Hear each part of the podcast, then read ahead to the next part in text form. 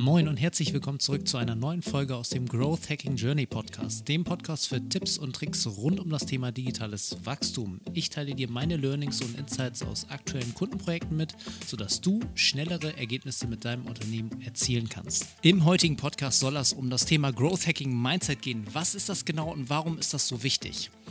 Im Wort Growth Hacking Mindset stecken zwei wichtige Begriffe drin streichen wir mal das Hacking weg, bleibt eigentlich ähm, ja, Growth Mindset übrig.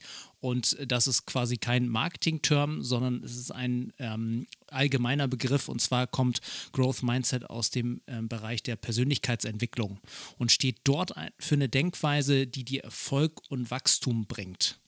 Vielleicht da einmal mal ein Beispiel. Kennst du in deinem Umfeld einige Menschen, ähm, denen du noch, noch so viele Herausforderungen geben kannst und ähm, die zu einem sagen, jo, das können wir machen, das können wir umsetzen, gar kein Problem, gehe ich sofort an.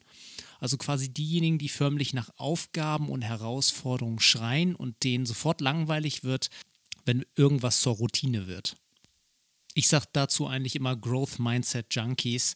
Und das sind diejenigen, die das Konzept so wirklich verinnerlicht haben und der Körper genau diese Herausforderungen immer sucht und auch bewältigen möchte, um Endorphine und ähm, ja einfach Glückshormone auszuschütten.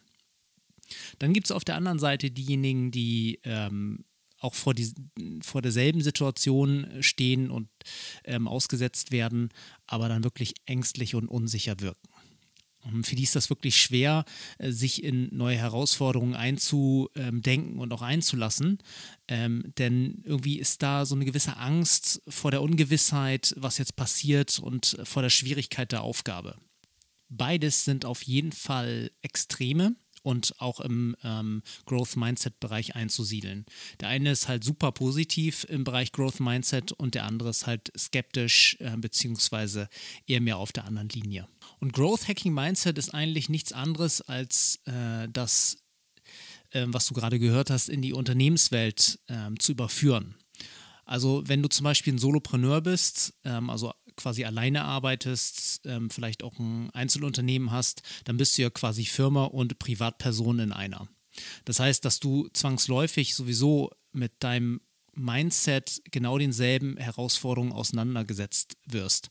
Wenn du ein Growth Mindset hast, dann hast du sicherlich auch ein Growth Hacking Mindset, weil du ähm, in jeder Lebenssituation genau mit der gleichen Herangehensweise rangehst. Und zwar, du freust dich, wenn Herausforderungen kommen, die du bewältigen möchtest und du gehst da pragmatisch ran. Wird aber deine Firma dann größer und ähm, du musst dir gegebenenfalls Partner oder auch Mitarbeiter ins Boot holen, äh, kannst du nicht davon ausgehen, dass diese auch ein Growth Hacking Mindset oder ein Growth Mindset aufweisen.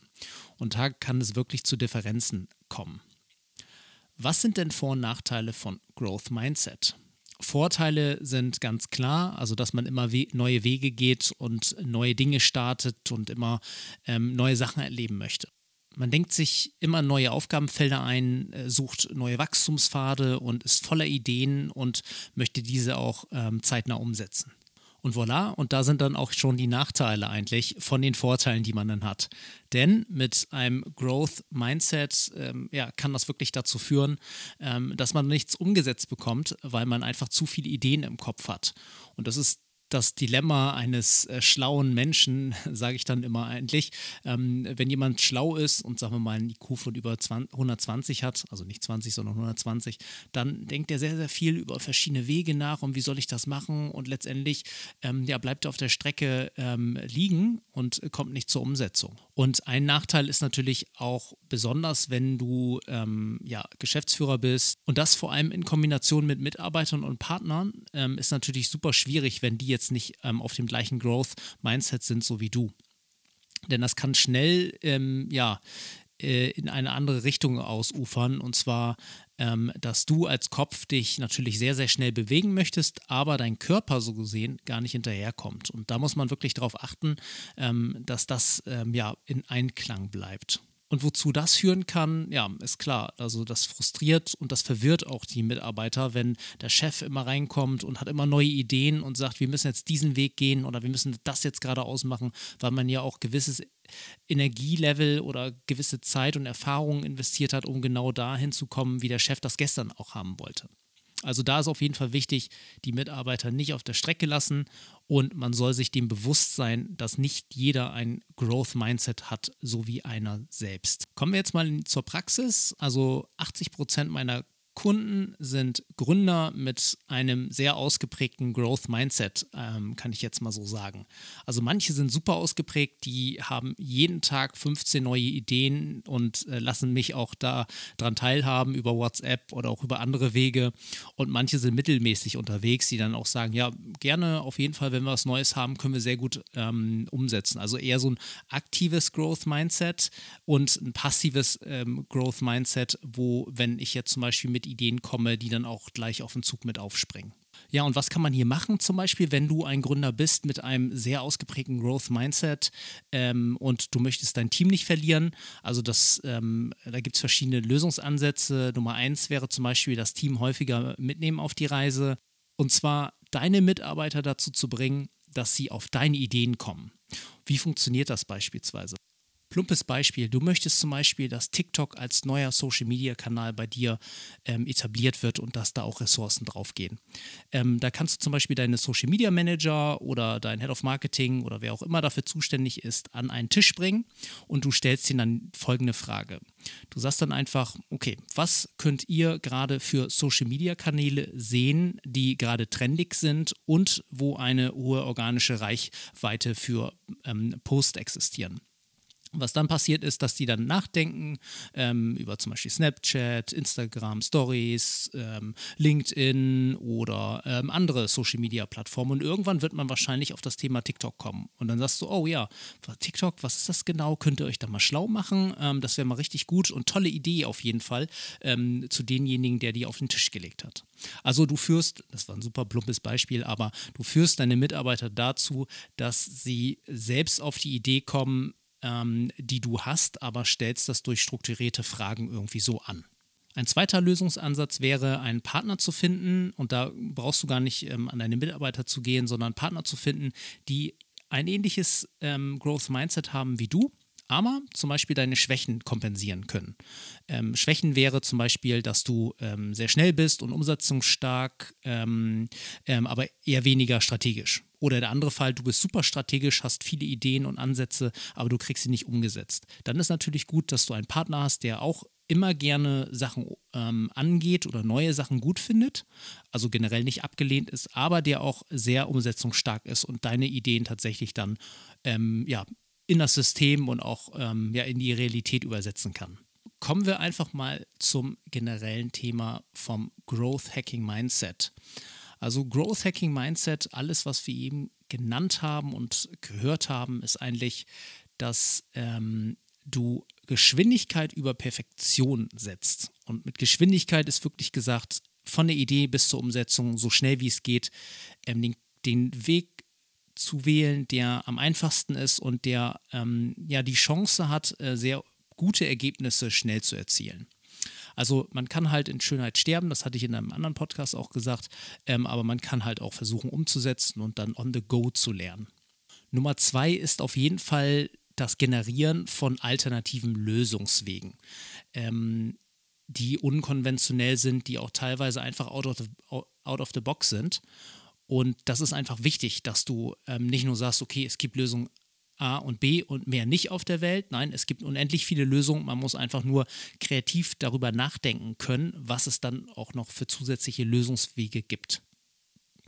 Nummer drei ist datengetriebene Entscheidungen, anstatt sich auf das Bauchgefühl zu verlassen. Meistens habe ich auch in der Vergangenheit ähm, gesehen, ist das Bauchgefühl schon irgendwie richtig. Aber wenn du natürlich größere Entscheidungen ähm, treffen möchtest oder auch Leute dazu bringen möchtest, Entscheidungen zu treffen, dann ist natürlich gut, wenn das datengetrieben ist und aus den Daten heraus du dann quasi die Insights generierst, um eine Entscheidung zu treffen.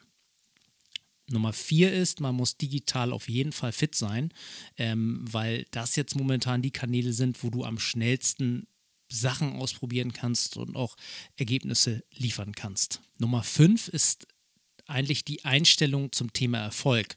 Und erfolgreich zu sein ist nicht schwarz und weiß, ähm, ne? also man ist erfolgreich oder nicht, sondern ähm, es ist wichtig, dass man weiß, dass es Schritt für Schritt zum Ziel gehen kann. Stichwort hier ist auch Soft Conversions und harte Conversions.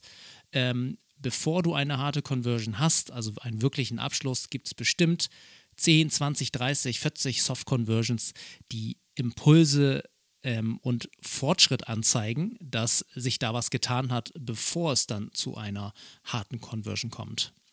Nummer 6 ist, äh, du darfst dich nicht unterkriegen lassen, also du darfst auf keinen Fall ähm, ja, ähm, traurig darüber sein, wenn was jetzt nicht geklappt hat, sondern du musst auf jeden Fall immer mit dem Ziel gehen, okay, da gibt es eine Lösung und wenn nicht, dann machen wir was anderes. Also du darfst auf jeden Fall ähm, für ein, zwei, drei, vier Momente auf jeden Fall sagen, Mist, das ist total scheiße äh, gewesen, was wir jetzt gemacht haben und das hat mich jetzt total fertig gemacht, aber du solltest auf jeden Fall wie ein Stehaufmännchen sein und dich davon nicht unterkriegen lassen.